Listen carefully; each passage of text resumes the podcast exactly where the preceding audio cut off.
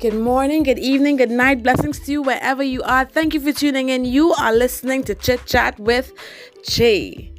Today we're chatting about where the hell has Chanoa been? Yeah? where have I been? Now, if I'm being completely transparent, I have been lost. I have literally been lost. Um, so backstory. You know, I always have to give a story. So, for the past year, probably since last year, my family has literally been going through it. A number of things happening back to back. And this all climaxed with the passing of my sister in law in April. Then my brother being stuck out of the country because our borders are closed. And me becoming a full parent and a number of other things.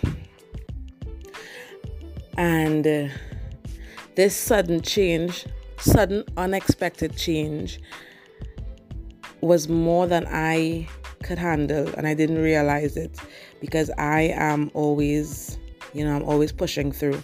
I'm always able to find the silver lining. I'm always able to, you know, just power through whatever I'm going through. And but I usually have the space to work through it in this time, I didn't have the space to do that because I didn't want to be super sad all the time because I didn't want it to go flow over to my nephews or to my mom or to anybody else. So I'm trying to be superwoman while I'm suffering silently. And in the back of my mind, I keep hearing my body and my mind saying, Channel, you have to stop and process this. You have to stop and feel these emotions. You have to work through this. And I'm like, nah, I'm good. We're gonna make this. I'm good, I'm good. And I keep ignoring and putting it off and ignoring and putting it off. And I'm like, all right, cool, I'm gonna be good, I'm gonna be good. But at the start of September, my body and brain were like, okay, you're not gonna stop willingly. We're gonna force you to stop. And I started getting super depressed. I stopped working out.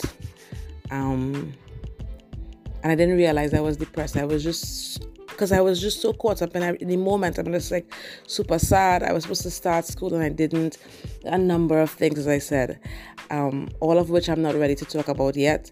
But I've just been super sad and I I couldn't figure out why. And I had to stop. I literally had to stop and I had to start processing. Okay, well, what do you want? What do you need?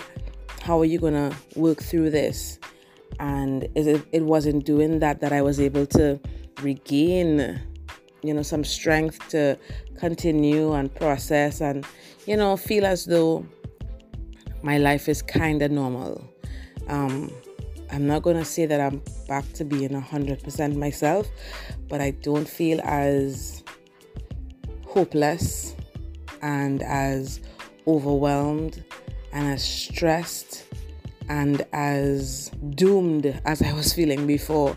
So I'm thankful that I listened to my body and I didn't allow myself to just, you know, get completely lost because my mental health is very important. So I haven't been, I haven't dropped off. Of course, I'm still here. I still want to help everybody be great. I still believe that I can help people win. I'm still in it to win it. But I needed that moment, and I and I still have to take time to work on me because I'm now adjusting to a new schedule. I'm now adjusting to doing things differently uh, because I have two nephews with me and they're toddlers. So it's a lot. And it's okay to not be okay sometimes. And i wasn't okay at that point in time. And i acknowledge that now. And now that i'm i've embraced it i feel a lot more relieved. I feel as though i'm able to you know do more and give more and be more and eventually have more you know. So if you are feeling anyway similar to i am or you know just feeling whatever you're feeling i would admonish that you take time to work through your thing you know be better push yourself to be better and don't study anybody else and what they would feel and how they would feel. Your mental health is of most importance. And I hope that you find peace. And I hope that you remember to be love, to be light, and to be sunshine to yourself. Love, Jay.